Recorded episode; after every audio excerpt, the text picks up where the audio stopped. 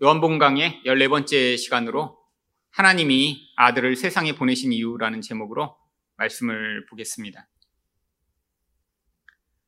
성경에서 제일 유명한 구절이 있다라고 하면 바로 오늘 본문인 요한복음 3장 16절일 것입니다. 이 요한복음 3장 16절에는 성경 전체의 가장 핵심적인 메시지가 담겨 있습니다. 바로 가장 핵심적인 단어만 살펴보더라도 하나님의 사랑, 하나님의 아들 예수 그리스도, 믿음, 영생. 이것들이 바로 복음의 핵심적인 내용이죠. 그런데 이 요한복음 3장 16절은 이 16절 한 절만 따로 떼내 그 한 절만 존재하는 것이 아니라 바로 이 16절부터 21절이라고 하는 그런 맥락 가운데 또한 위치되어 있습니다. 바로 이 16절부터 21절까지의 말씀을 통해 하나님이 아들을 세상에 보내신 이유가 무엇인가 함께 살펴보고자 하는데요. 첫 번째로 세상을 구원하기 위해서입니다. 16절 상반절 말씀을 보겠습니다. 하나님이 세상을 이처럼 사랑하사 독생자를 주셨으니 성경은 하나님이 세상을 사랑하셨다라고 이야기를 합니다. 특별히 성경에서 이 세상이라는 단어를 가장 많이 사용하는 사람이 요한입니다. 요한복음, 요한 일서에만 이 세상이라는 단어가 다른 곳에는 많이 나오지 않는데 거의 성경에 나오는 세상이라는 단어는 이 두 책에 거의 다 나오고 있죠.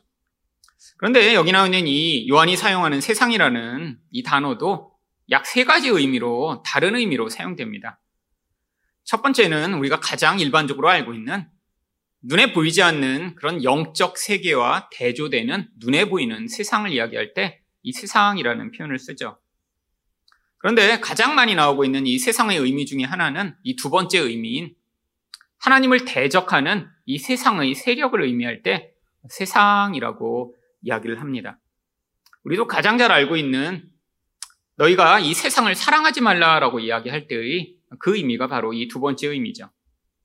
그런데 이 세상이라는 의미가 오늘 본문에서 사용될 때는 이러한 하나님을 대적하는 의미거나 혹은 눈에 보이는 이런 세상을 의미하지 아니하고 이 세상 속에 존재하는 하나님의 백성을 의미하는 의미로 특별하게 사용되어 있습니다.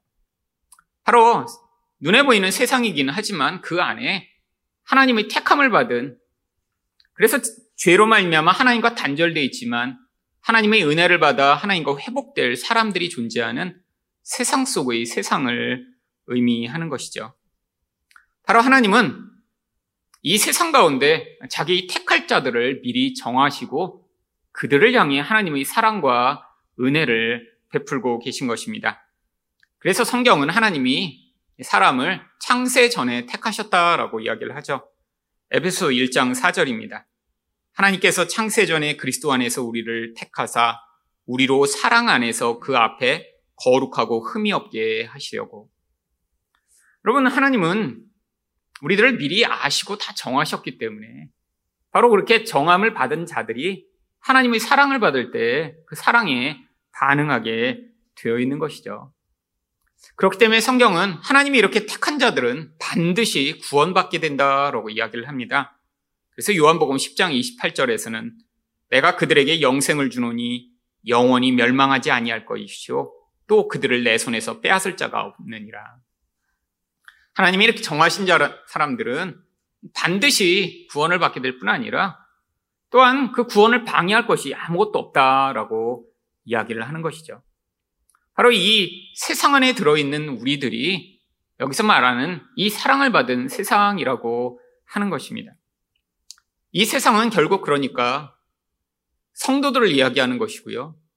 그래서 우리가 이렇게 택함을 받아 하나님의 사랑을 알고 그 사랑을 내가 감사하고 있다면 바로 하나님의 택함을 받은 그런 놀라운 은혜를 받은 자라고 하는 것이 증명되는 것이죠. 그런데 성경은 특별히 우리들을 구원하기 위해 하나님이 독생자를 보내셨다라고 이야기를 합니다.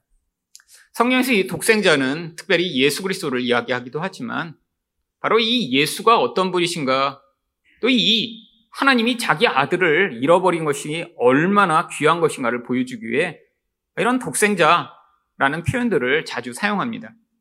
물론 한글로 번역할 때는 예수 그리스도에게만 독생자라는 표현을 쓰지만 이 독생자라는 의미 자체가 그냥 외아들이라고 하는 뜻이에요. 그래서 성경에서 뭐 나인성 과부의 외아들이나 또 회당장 야이로의 이런 외동딸 또한 똑같이 헬라어로 읽으면 모노게네스라고 하는 하나밖에 없는 자식이라는 뜻입니다. 근데 성경에서 이렇게 하나밖에 없는 자식이라는 단어를 쓸 때는 그 아이가 죽거나 혹은 죽음이 임박한 상황을 이야기할 때만 사용하고 있습니다. 구약 성경에서도 가장 대표적인 사람이 바로 입다의 딸이죠. 입다라고 하는 사사가 있었는데 이 사사는 자기가 자기 족속으로부터 배척당해 떠돌며 불량배들을 모아 살아가고 있었습니다. 처부의 아들로 태어나서 인정을 받지 못했던 거죠. 그런데 이스라엘 백성들이 이렇게 암몬 족속으로 말미암아 공격을 당하고 나라가 완전히 망하게 생기니까 당시에 불량배들의 대장이었던 입다에게 도움을 요청합니다. 그랬더니 입다가 그들과 약속을 해요. 내가 너희를 이 환란에서 구원하면 나를 너희 대장으로 만들겠느냐? 바로 이스라엘 백성이 약속을 합니다. 근데 입다가 마음이 두려워졌어요. 이 암몬은 엄청난 강한 군대를 가지고 있습니다. 근데 내가 이렇게 불량배들 데리고 가서 싸워갖고 정말 이길 수 있을까? 자기 인생에서 인생 역전을 할 수 있는 기회잖아요. 자기를 배척하고 자기를 미워하던 자기 동족에게 자기가 다시 돌아가서 자기가 군림할 수 있는 이 놀라운 기회. 아, 그래서 입다가 꾀를 냅니다. 근데 이 꾀가 바로 하나님을 잘못 알았기 때문에 생각해낸 그런 잘못된 꾀였죠. 바로 하나님과 이렇게 딜을 하기로 한 거예요. 하나님, 이 전쟁에서 승리키만 해주시면 내가 이 전쟁에서 승리하고 돌아갈 때 가장 먼저 나오는 바로 그것을 하나님께 번제로 드리겠습니다. 나를 승리키만 하면 그게 무엇이든 간에 그것을 하나님께 드리겠습니다. 입단은 그렇게 첫 번째로 뛰어나와 자기를 환영하는 것이 자기 종이거나 혹은 아니 그냥 들짐 승리였으면 좋겠다라는 생각을 했을지 모르죠. 아 그런데 아니나 다를까 바로 입다의 외동딸이 그를 처음으로 맞이하여 나옵니다. 사사기 11장 34절입니다. 입다가 미스바에 있는 자기 집에 이를 때 보라 그의 딸이 소고를 잡고 춤추며 나와서 영접하니 이는 그의 무남 동료라. 예, 한글은 한자어가 있기 때문에 같은 단어도 이렇게 어떤 때는 독생자, 어떤 때는 외아들, 또 어떤 때는 이렇게 무난 동료라고 번역을 하고 있는데 원래 다 같은 단어입니다. 그냥 하나밖에 없는 자식. 여기도 헬라어로 이걸 번역하면 그냥 모노게네스, 외아들, 독생자라는 뜻이에요. 아니, 이 입다의 잘못으로 말미암아 그럼 입다의 하나밖에 없는 딸이 죽게 생긴 거예요. 그런 성경은 이상하게 이 입다의 딸이 그냥 죽는 것이 아니라 처녀로 죽게 됨이 너무나 서글프고 아, 이렇게 안타까운 일이라고 반복해서 이야기를 합니다. 사사기 11장 37절을 보시면 또 그의 아버지에게 이르되 이 일만 내게 허락하사 나를 두 달만 버려두소서 내가 내 여자 친구들과 산에 가서 나의 처녀로 죽음을 인하여 애곡하겠나이다. 아, 물론 결혼도 못하고 자식도 낳지 못하고 아, 이렇게 죽임을 당하는 이 어린 여자의 죽음, 슬픈 거죠. 근데 성경이 자꾸 입다의 딸이 이렇게 처녀로 죽게 됨을 반복해 이야기를 합니다. 여러분, 지금 입다는 잘못된 서원을 냈어요. 지키지 않아도 되는 서원입니다. 성경에 의하면, 성경을 잘 알고 있었다면, 아, 이렇게 사람을 하나님께 번제로 드리는 거 하나님이 원하시지 않는다라고 이야기를 반복해서 하고 있고요. 아, 이렇게 잘못된 사원은 폐기해도 된다고 아, 이렇게 율법에 이야기를 하고 있는데도 입다는 자기 사원을 지키기로 합니다. 아, 그리고 입다의 딸은 이 아버지가 잘못된 사원을 냈는데도 불구하고 아, 그것을 순종해 자기가 처녀로 죽기 전에 두 달을 애곡하고 죽겠다라고 순종을 하죠. 여러분 구약에 나와 있는 이 무남 동료가 처녀로 죽는 이야기가 왜 기록된 것인가요? 이것도 바로 독생자로 오셔서 순결한 자로 우리의 죄악을 위해 죽으실 예수님을 보여주기 위해 일부러 기록한 것입니다. 여러분 성경 전체에서 이렇게 여러분 자기 하나밖에 없는 자식이 자기 잘못으로 죽게 되는 것. 여러분 이 고통스러운 과정. 아니, 너무나 열망하여, 아, 내가 이스라엘의 리더만 되면, 아, 나를 이렇게 배척하고, 나를 왕따시키고, 내 출신이 비천하다고 이렇게 나를 짓밟던 사람들 앞에 내가 군림만 하게 되는 그 기회를 얻게 되면이라는 그 열망을 가지고, 아, 이렇게 전쟁에 승리했지만, 이 잘못된 서운으로 말미암아 결국 입단은 사사가 되고도 그 사사의 일을 얼마 하지 못합니다. 여러분, 이게 딸을 잃어버린 아버지의 마음이죠. 근데 딸이 우연히 죽은 게 아니에요. 자기 때문에 죽은 것입니다.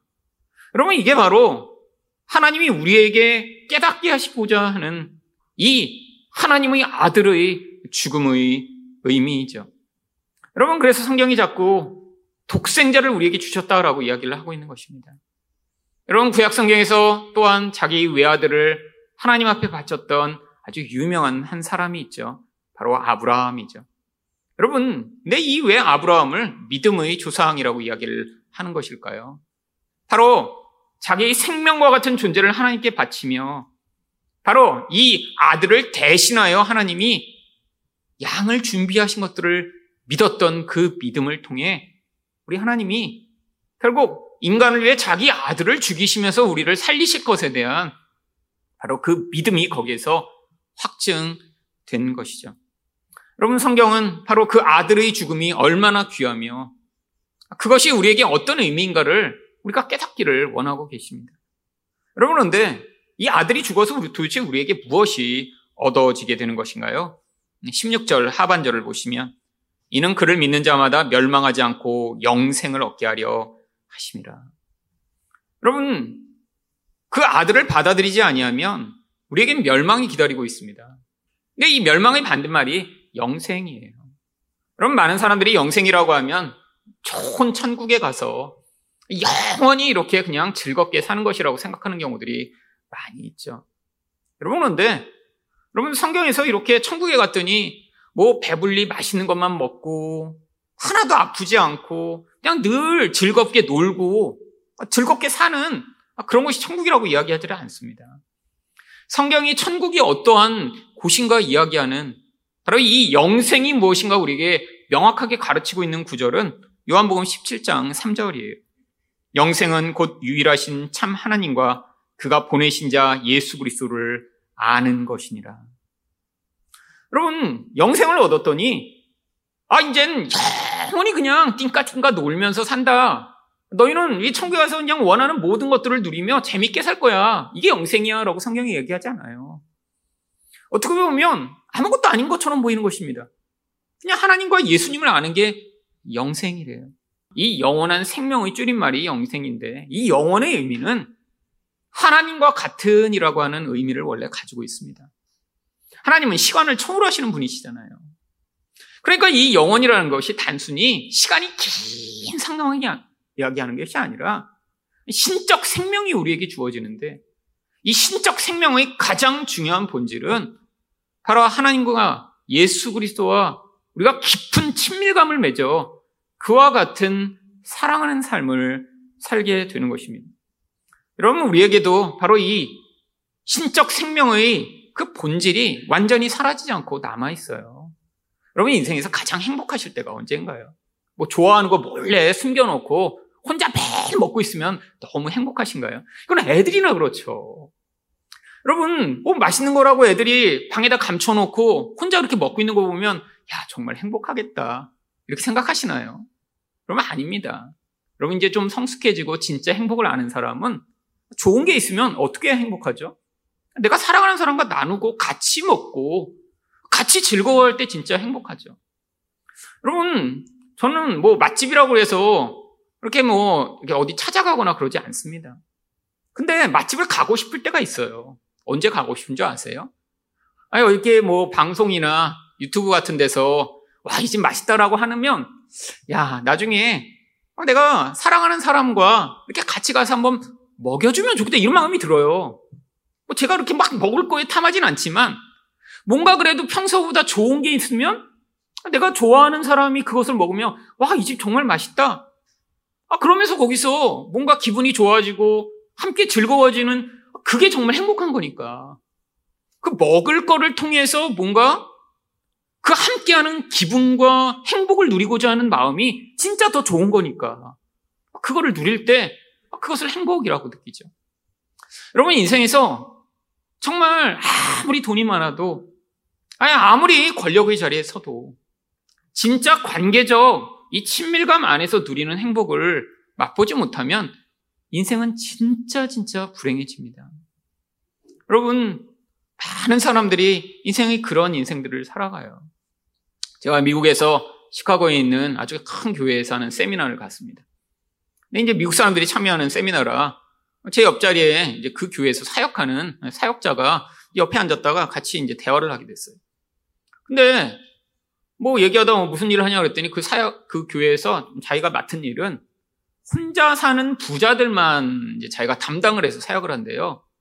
그래서 왜 혼자 사는 부자들을 사역하냐 그랬더니 시카고 교회로 가면 집이 정말 어마어마하게 커서 뭐 200평, 300평짜리 집을 지어놓고 혼자 사는 부자들이 그렇게 많대요. 근데 이 혼자 사는 부자들이 혼자 그 넓은 집에 살다가 외로워서 자살하고 알코올 중독에 걸리고 마약에 빠져 있는 사람들이 너무 많아서 그 사람들만 따로 상대하는 사역자가 팀이 따로 있다는 거예요. 한 7명 정도가. 깜짝 놀랐어요.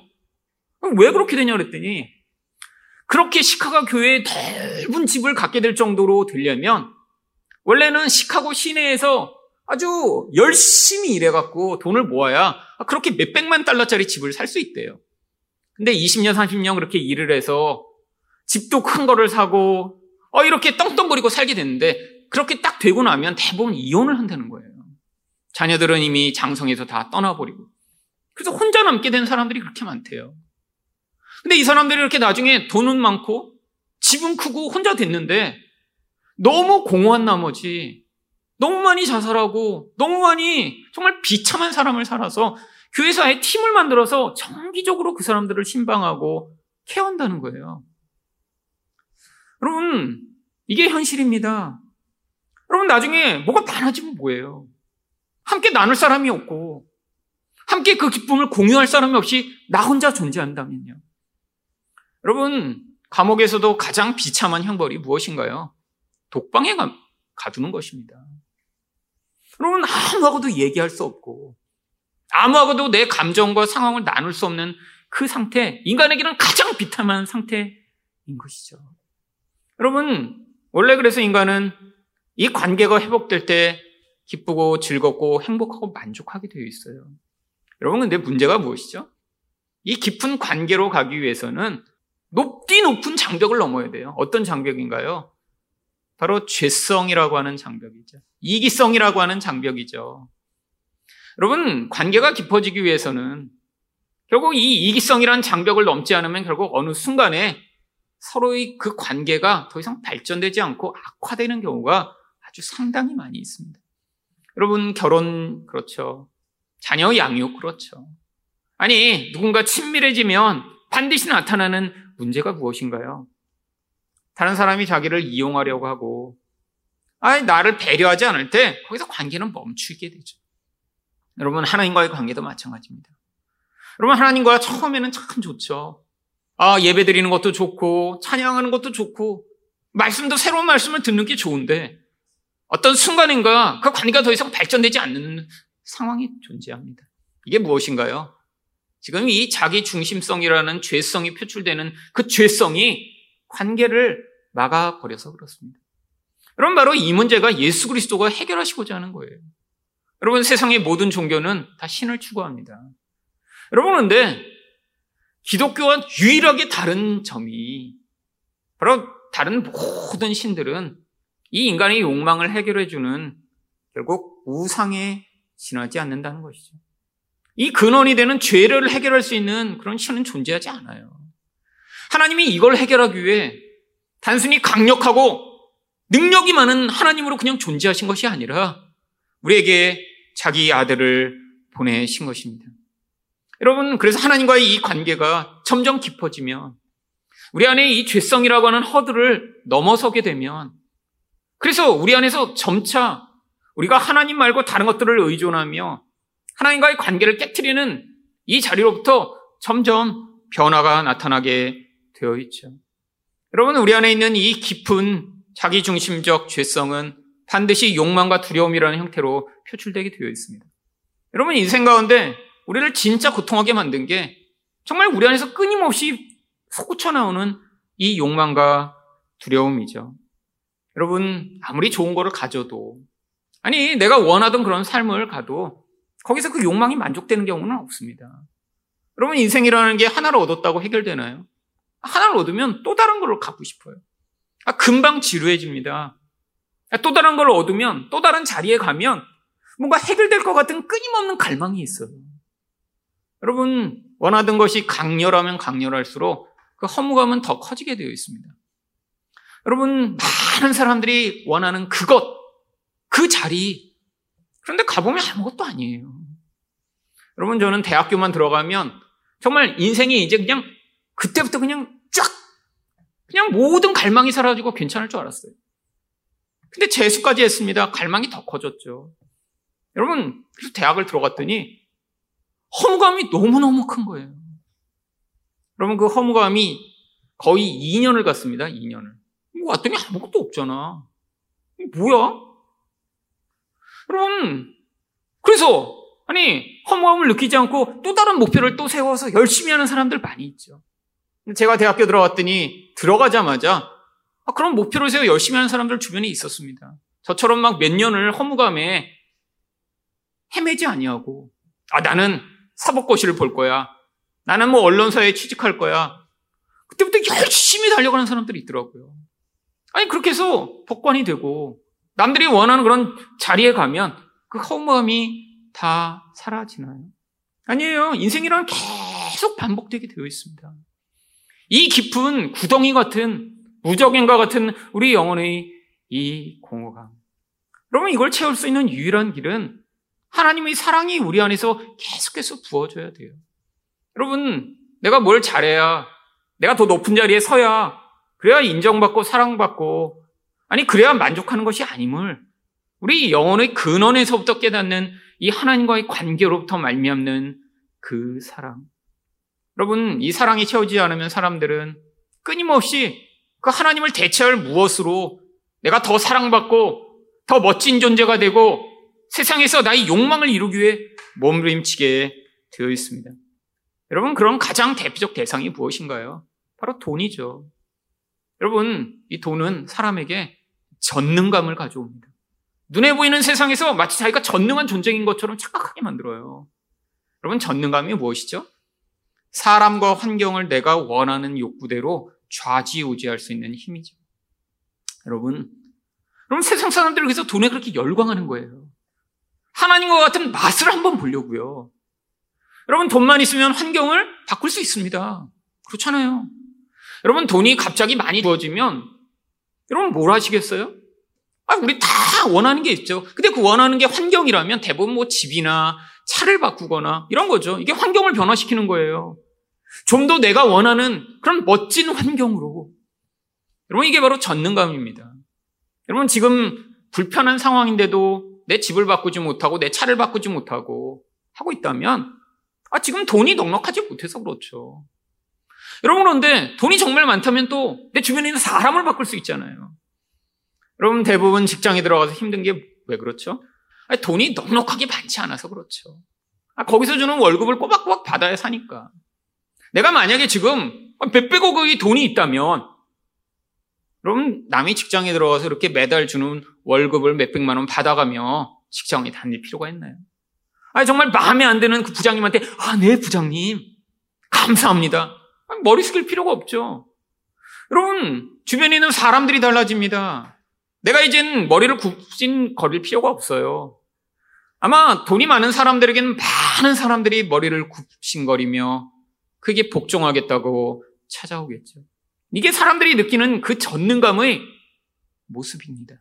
여러분, 그런데 그렇기 때문에 이 돈이라는 게 하나님을 사랑하고 하나님을 의존하는데 가장 큰 방해물이 되는 거예요.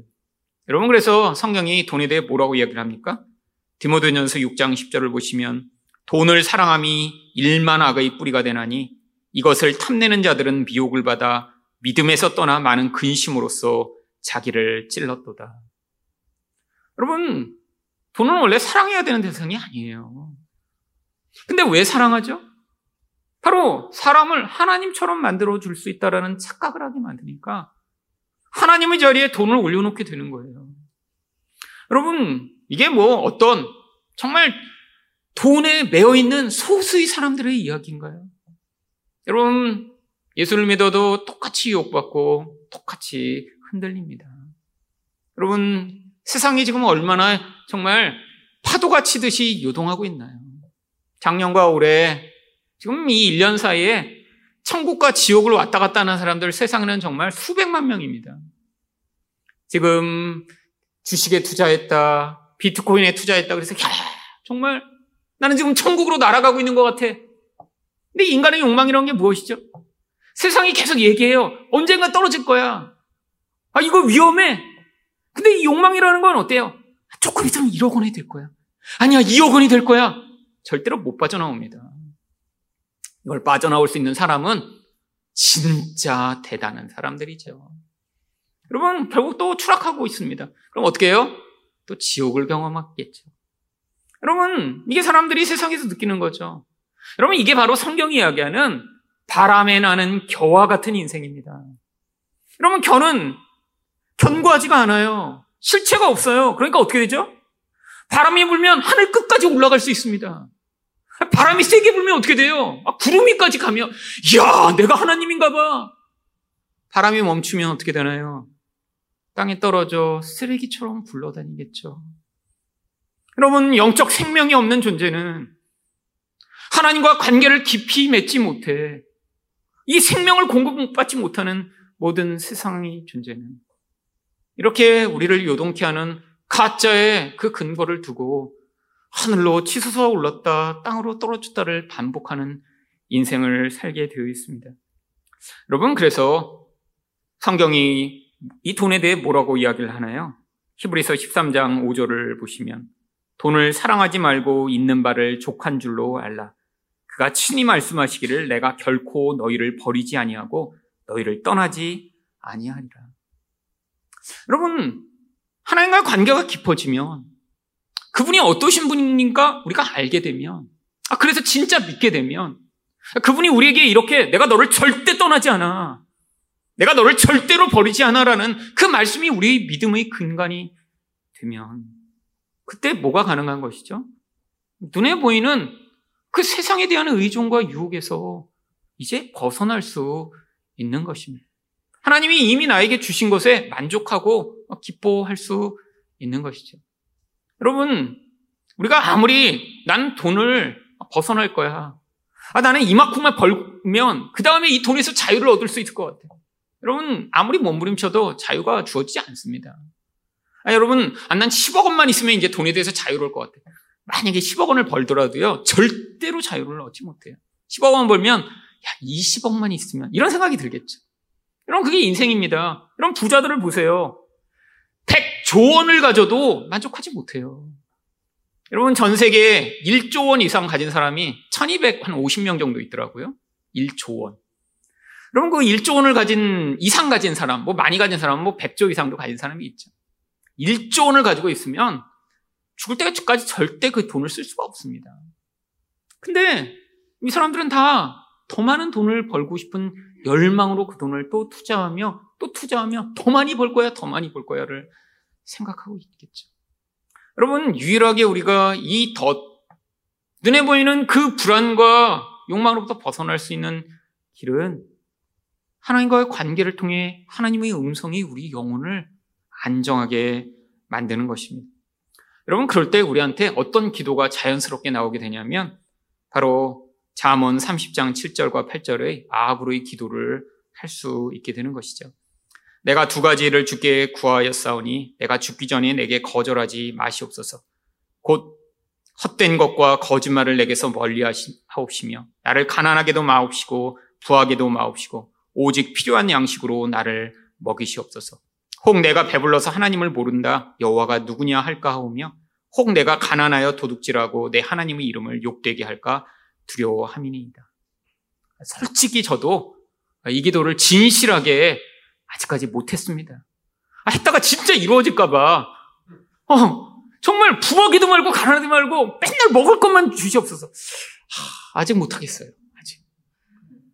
여러분, 이거 얼마나 사실은 답답한 인생인가요? 생각해 보세요. 오직 필요한 양식으로만 나를 먹이시옵소서. 여러분, 그런데 정말 하늘의 생명으로 우리 영혼이 가득 차. 우리 하나님이 어떠신 분인가 진짜 안다면 우리가 이렇게 조급해하며 아니 이 땅에서 더 많은 것을 쌓아야 내 미래가 괜찮을 거라는 이 불안과 두려움으로부터 벗어날 수 있겠죠. 여러분 어쩌면 이 땅에서 눈에 보이는 것 때문에 유동하고 아, 누군가 돈을 벌었다라고 그러면 질투가 나며 아니 나는 내 미래가 정말 이렇게 갖고 살 수는 있을까라는 두려움이 여러분을 지배하고 계시다면 지금 하나님과 예수 그리스도로 말미암는 이 친밀한 관계를 통한 영생을 아직 충만하게 누리지 못하고 있는 상태이신 것입니다. 여러분, 내가 하나님을 더 깊이 알아. 정말 눈에 보는 것을 사랑하는, 의존하는, 그것으로 나로의 두려움을 벗어나고자 하는 이 자리로부터 벗어나게 해달라는 이런 기도를 하실 수 있는 여러분 되시기를 축원드립니다. 두 번째로 하나님이 아들을 세상에 보내신 이유는 무엇인가요? 세상을 심판하기 위해서입니다. 17절 말씀입니다. 하나님이 그 아들을 세상에 보내신 것은 세상을 심판하려 하심이 아니요 그로 말미암아 세상이 구원을 받게 하려 하십니다. 여러분 17절 말씀을 보면 아, 제가 대지로 이야기한 아들을 보내신 이유가 심판하기 위함이라는 것과 반대되는 것 같습니다. 여러분 그런데 제가 대지에서 사용한 이 세상은 바로 이 아들을 거부한 세상을 이야기하고요. 17절에서 나오는 세상은 바로 세상 속의 세상인 하나님의 백성을 이야기하는 것이죠. 결국 이 아들이 구원만 하시는 것이 아니라 심판을 동일하게 행하고 계신 거예요. 세상 속에 존재하는데 그 아들을 받아들이는 자는 구원을 받게 되지만 세상 속에 존재하는데 그 아들을 거부하는 자들은 결국 심판으로 갈 수밖에 없는 것이죠. 그래서 18절이 이렇게 이야기합니다. 그를 믿는 자는 심판을 받지 아니하는 것이요 믿지 아니하는 자는 하나님이 독생자의 이름을 믿지 아니하므로 벌써 심판을 받은 것이니라. 여러분 아들을 받아들이지 않으면 그 자체가 심판이래요. 여러분 멸망의 상태, 하나님과의 관계가 끊어진 상태가 이미 심판입니다. 아니 관계는 끊어졌지만 아, 우리가 볼 때는 되게 잘 사는 것처럼 보이는 사람들이 있어요. 이런 사람들 때문에 문제입니다. 여러분, 우리는 다른 사람의 그 마음과 그 실체를 정확히 알 수가 없어요. 사람들이 드러내는, 아니, 그런 광고하는, 남들에게 보여주고자 애쓰고 노력하는 그 일뿐만을 알 뿐이죠. 어떤 사람이 너무너무 행복한 것처럼 그렇게 자기를 드러내고 있다면 그 사람은 되게 불행할 사람일 확률이 높아요. 여러분, 진짜 행복한 사람은 SNS에 나 이렇게 행복해. 나 이렇게 좋은 거 먹어. 나 이렇게 멋있는데 갔어. 광고하지 않습니다. 여러분, 성경은 바로 우리를 이런 불행으로부터 예수가 구원해 주시겠다고 약속하고 있는 거예요. 다른 사람의 시선에서 자유로울 수 있으며, 아, 내 미래에 대한 이 불안과 초조로부터 구원하는 그 예수의 이름이에요. 여러분, 그래서 이 예수의 이름이 바로 구원자입니다. 여러분 그래서 마태복음 1장 21절에서 뭐라고 이야기하나요? 아들을 낳으리니 이름을 예수라라 이는 그가 자기 백성을 그들의 죄에서 구원할 자이십니다. 여러분 인생의 진짜 불행의 이유는 우리가 뭔가를 너무 적게 가졌거나 아니 주변에 있는 다른 사람 때문이 아닙니다. 여러분 죄가 진짜 우리를 힘들고 고통하게 만드는 거죠. 이 인간 안에 있는 이 무서운 죄요. 여러분, 죄는 죄대로 그냥 존재하지 않습니다. 계속해서 다양한 결과물들을 만들어내죠. 인간을 끊임없이 욕망에 시달리게 만들고 두려움에 사로잡히게 만들고 수없이 많은 부산물들을 만들어내죠. 여러분, 이 죄가 원인임을 깨닫지 못하면 결국 인간은 반드시 다른 데서 원인을 찾게 돼 있죠. 여러분, 인간은 계속 불행하고 고통을 겪기를 수밖에 없습니다. 살면서 아, 난 문제가 없어. 난 늘 행복해. 이런 사람이 누가 있어요? 여러분, 그런데 이 죄라고 하는 영적이고 눈에 보이지 않는 이 원인을 발견하지 못하면 반드시 다른 사람을 탓하거나 환경을 탓하게 되어 있습니다. 이 사람에 대한 탓을 원망이라고 하죠. 환경에 대한 탓을 불평이라고 하죠. 여러분, 결국 이 원망과 불평은 지금 죄를 죄로 받아들이지 않고 있음을 보여주는 증거죠. 여러분, 밖에서 찾지 못하면 자기 안에서 자꾸 문제의 원인을 찾는 사람이 있습니다. 내가 이게 없어서, 아, 내가 이게 부족해서, 내가 남처럼 되지 못해서. 결국 원망의 그 화살이 자기에게로 가면, 이러면 끊임없는 비교의식에 시달리게 되어 있어요. 나보다 잘난 사람을 보며, 똑똑하고 멋지고, 막 행복해 보이는 사람을 보며, 더 불행으로 빠져가게 되죠. 여러분, 근데 이게 계속되면 나중에는 그 화살을 하나님에게 돌리게 됩니다. 아니, 하나님을 안 믿는 사람은 세상을 향해 탓하게 되죠. 여러분, 이게 극단으로 간 경우가 바로 묻지마 범죄를 저지르는 사람들이라고 해요. 여러분, 대부분 묻지마 범죄로 모르는 사람은 칼을 찌르고 방화를 하는 사람들을 만나보면 그들의 근원 안에는 내가 이렇게 된 거는 세상 때문이야라는 아, 이런 아주 무시무시한 근원적 그 모습을 가지고 있다라고 하죠. 여러분, 이게 우리의 모습 아닌가요? 여러분, 여러분 안에 진짜 불행의 이유가 드러나지 않은 여러분의 죄 때문인데, 아직도 주변에 있는 사람을 탓하거나, 아니, 나의 무능을 탓하거나, 심지어는 하나님을 향해 손가락질을 하고 계신 건 아닌가요? 여러분, 내 이 죄의 가장 무서운 속성 중에 하나가 뭔지 아세요? 여러분, 죄인과 깊을수록 그 죄가 자신에게는 절대로 보이지 않는다라고 하는 사실입니다. 여러분, 가장 무서운 죄를 저지른 사람들이 가장 남 탓을 많이 해요. 여러분, 그래서 연쇄 살인범들이 대부분 남 탓을 합니다. 수십 명 죽여놓고 나중에 꼭 뭐라고 하냐면 다른 사람들 때문에 내가 그들을 다 죽인 거라고. 여러분, 이런 이야기를 하는 게 이 죄의 무서운 속성이죠.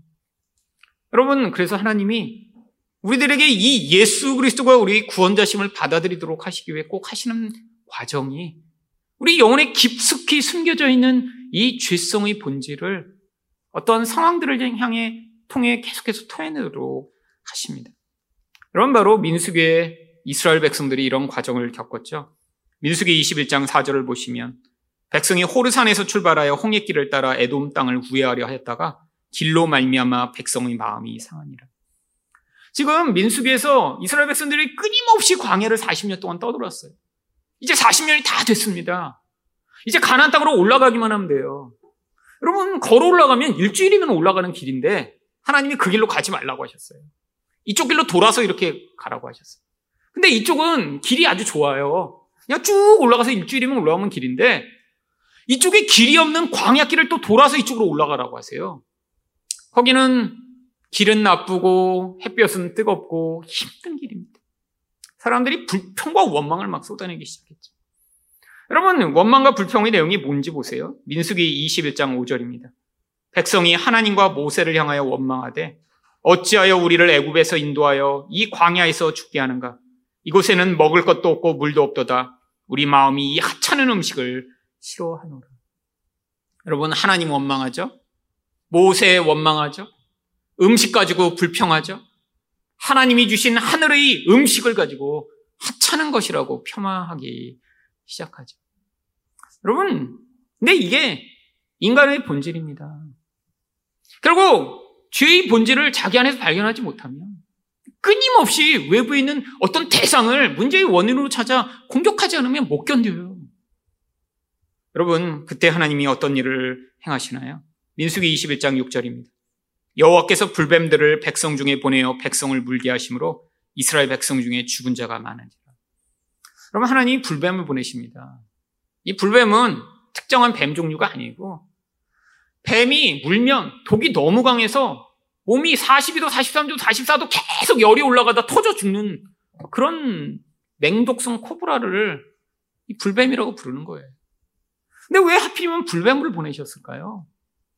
인간은 원래 영적으로 뱀에게 물려 영혼 안에 독을 품고 살아가는 존재입니다. 창세기에서 바로 옛뱀이라고 불리기에는 마귀에게 물려서 우리 영혼 안에 이렇게 하나님도 원망하고 사람이 있으면 깨물고 환경에 대해 불평하고 끊임없이 누군가를 내가 깨물고 죽이지 않으면 못 사는 존재니까요. 여러분, 우리 인생이 이렇게 고통스러운 진짜 이유가 뭐죠? 누군가 자꾸 깨물어서 그런 거 아닌가요? 여러분, 집에서 많이 깨물리시죠? 근데 대단하세요. 깨물려도 이렇게 우리가 그냥 멀쩡하게 살아있어요. 여러분, 심하게 깨물린 사람 중에는 상처 입은 사람들 많습니다. 여러분, 대부분 누가 깨무나요? 가까운 사람이 깨물죠. 그냥 깨무나요? 눈을 부라리며 소리를 지르며 빡! 깨물죠. 여러분 깨물려서 마음 아프고 화나고 죽을 것 같은 때가 얼마나 많으세요? 여러분 이게 우리의 본질이에요. 어떤 본질이에요? 뱀 같은 본질이에요. 여러분 진짜 뱀에 물려서 그렇게 아픈지 모르겠어요. 여러분 근데 사람에게 깨물리면 얼마나 아픈가요? 여러분 몇 년이 지나도 회복 안 되는 경우가 많습니다. 말 한마디로 깨물렸는데 몇 년 동안 회복이 안 되고 아픈 경우 많아요. 영혼 안에 그 상처가 너무 가득해. 내 안에서도 그 독이 나를 열받게 하고 끌어오르게 만드는데 못 견디게 만드는 경우 많이 있죠. 여러분 그런데 하나님이 불뱀을 보내신 이유가 바로 그 불뱀이 바로 이스라엘 백성임을 눈으로 보고 확인하도록 일부러 보내신 거예요. 여러분 민수기에서 이스라엘 백성들이 하나님을 열 번이나 배반하고 하나님을 욕하고 돌아가겠다고 난리칩니다. 근데 그때마다 하나님이 심판하셨다가 때로는 모세의 중보로 용서하셨다가를 반복했는데 바로 이 장면에서 처음으로 이스라엘 백성들이 무슨 일을 한 줄 아세요? 민수기 21장 7절입니다. 백성이 모세에게 이르러 말하되 우리가 여호와 당신을 향하여 원망함으로 범죄하였사오니 여호와께 기도하여 이 뱀들을 우리에게서 떠나게 하소서 모세가 백성을 위하여 기도하며 여러분 이 처음으로 자기 죄를 인정합니다. 이전에는 죽어도 죄를 인정하지 않았어요. 그리고 그냥 죽어버렸어요. 고기 먹다가 욕심을 부리며 막 고기 더 달라고 하다가 이 사이에 고기를 물은 채로 죽으면서도 회개하지 않았어요. 그게 자기 잘못이라고 인정을 못했어요. 근데 가나안에 들어가기 전 이 마지막 자리에서 이들이 처음으로 자기 죄를 인정합니다. 여러분, 이게 얼마나 안타까운 일인가요? 하나님이 우리 인생에도 때로는 광야의 길을 걷게 하세요. 아, 물론 인생 전체가 광야입니다. 태어나서 죽을 때까지가 광야지만 때로는 길이 너무 험난한 때가 있어요. 너무너무 화나고 너무 답답하고. 아, 그냥 험하기만 하면 좋은데 옆에 뱀과 전갈이 자꾸 깨물어요. 막 몸이 열을 받아요. 못 견디겠어요. 여러분, 근데 왜 하나님이 그런 길을 걷게 하시는지 기억해야 합니다. 어쩌면 하나님이 그 길 가운데 우리 안에 있는 드러나지 않았던 그 본질적 본성이 무엇인가를 드러내셨어요. 우리가 그것이 얼마나 파괴적이고 고통인가를 우리 입으로 고백하며 하나님, 우리를 이 자리로부터 구원하여 주시옵소서라고 구원자 예수를 불록 만드시는 기회가 되는 것이죠. 결국 어떻게 이들이 구원을 받나요? 민수기 21장 8절을 보시면 여호와께서 모세에게 이르시되 불뱀을 만들어 장대 위에 매달아라. 물린 자마다 그것을 보면 살리라. 뭘 보여주시기 위해서요? 예수가 우리 뱀 같은 자를 위해 뱀처럼 되셨을 때만 그것을 믿음으로 바라보는 자에게만 구원이 임함을 가르치시고자. 그래서 바로 이 요한복음 3장 14절에서 예수님이 뱀 이야기를 하신 것입니다. 모세가 광야에서 뱀을 든 것 같이 인자도 들려야 하리니. 여러분, 우리 인생의 이 여정이 결국 우리가 예수도 잘 믿는 자. 아, 그래서 그 예수를 믿어야 그 다음 무슨 단계로 나가나요? 이 영생을 우리 인생에서 누리며 이제는 사랑하는 삶을 살아. 아, 정말 이전에는 불가능하던 누구와 함께 있어도 행복과 만족과 기쁨을 누리는 그런 인생. 하나님과도 뭔가 불편하고 어색하고 아, 이런 상황으로 가는 게 아니라 아, 그분이 너무 사랑스럽고 너무 좋아서 아, 빨리 이 땅을 떠나 그 영원한 행복의 자리로 가고 싶은 열망으로 하나님을 예배하고 찬양하는 자리에 서게 되지 않을까요? 여러분 이런 사랑이 없이 여러분 천국에 가신다면 여러분 진짜 불편하실지도 몰라요. 여러분 진짜 여러분 하나님을 사랑해서 영원히 같이 있고 싶으세요? 아니면 천국에 가서도 그냥 먼 발치에서 아, 하나님은 이렇게 가까이 하지 않고 그냥 하나님 저기 계시고 난 하나님이 올려갈 때마다 이렇게 사방을 빙글빙글 돌며 도망다니며 아, 이렇게 뭔가 하나님이 아, 이렇게 그냥 가까이 해야 될 것 같은데 불편하고. 그럼 이런 사람 얼마나 많나요, 교회에? 그럼 지금 뭔가 심각한 것입니다. 아, 영생은 하나님과 그의 아들과 영원히 이렇게 친밀감을 가지고 알아서 더 알아가고 더 알아가고 아, 그분이 얼마나 좋은가 더 알아가는 그 자리에 서는 것이 영생인데 여러분 바로 이 세상에서부터 이 일을 하도록 하나님이 우리를 부르신 거예요. 여러분 이런 친밀감의 자리로 가기 위해 반드시 필요한 것이 바로 우리의 이 죄성이 점차 자유를 얻는 것입니다. 여러분 근데 바로 그 자리에 선 자들이 복받은 자들이고 구원받은 하나님 백성이죠. 그렇지 않은 자들은 무엇을 받나요? 19절 말씀입니다. 그 정죄는 이것이니 곧 빛이 세상에 왔을 때 사람들이 자기 행위가 악함으로 빛보다 어둠을 더 사랑한 것입니다. 여러분, 우리도 똑같이 어둠이 있는데 은혜 받은 자의 증거가 무엇이죠? 아, 그 어둠이 얼마나 무서운 것인가 깨닫고 하나님 앞에 나아가 회개하는 거예요. 여러분, 이게 차입니다. 여러분 그런데 어둠 가운데 있는 자들은 점점 더 깊은 어둠으로 가죠. 빛을 거부하죠.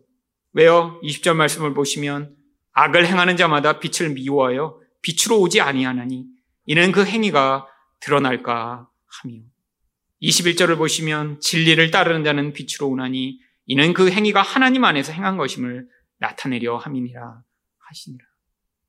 여러분 예수가 결국 두 가지 다른 길을 만들어내는 것입니다. 한번 예수가 오셨는데 결국 자기 어둠과 죄를 고백하며 빛이신 예수를 따라가는 자는 이 영생을 누리게 되고 그렇지 않은 자들은 결국 스스로 선택하여 하나님과 결별하는 자리에 서게 되는 것. 이게 이미 심판이며 정죄라는 것이죠. 생명 대신 예수 그리스도를 더 풍성히 사모하고 그분을 의존함으로 이 영생을 누리시는 여러분 되시기를 축원드립니다.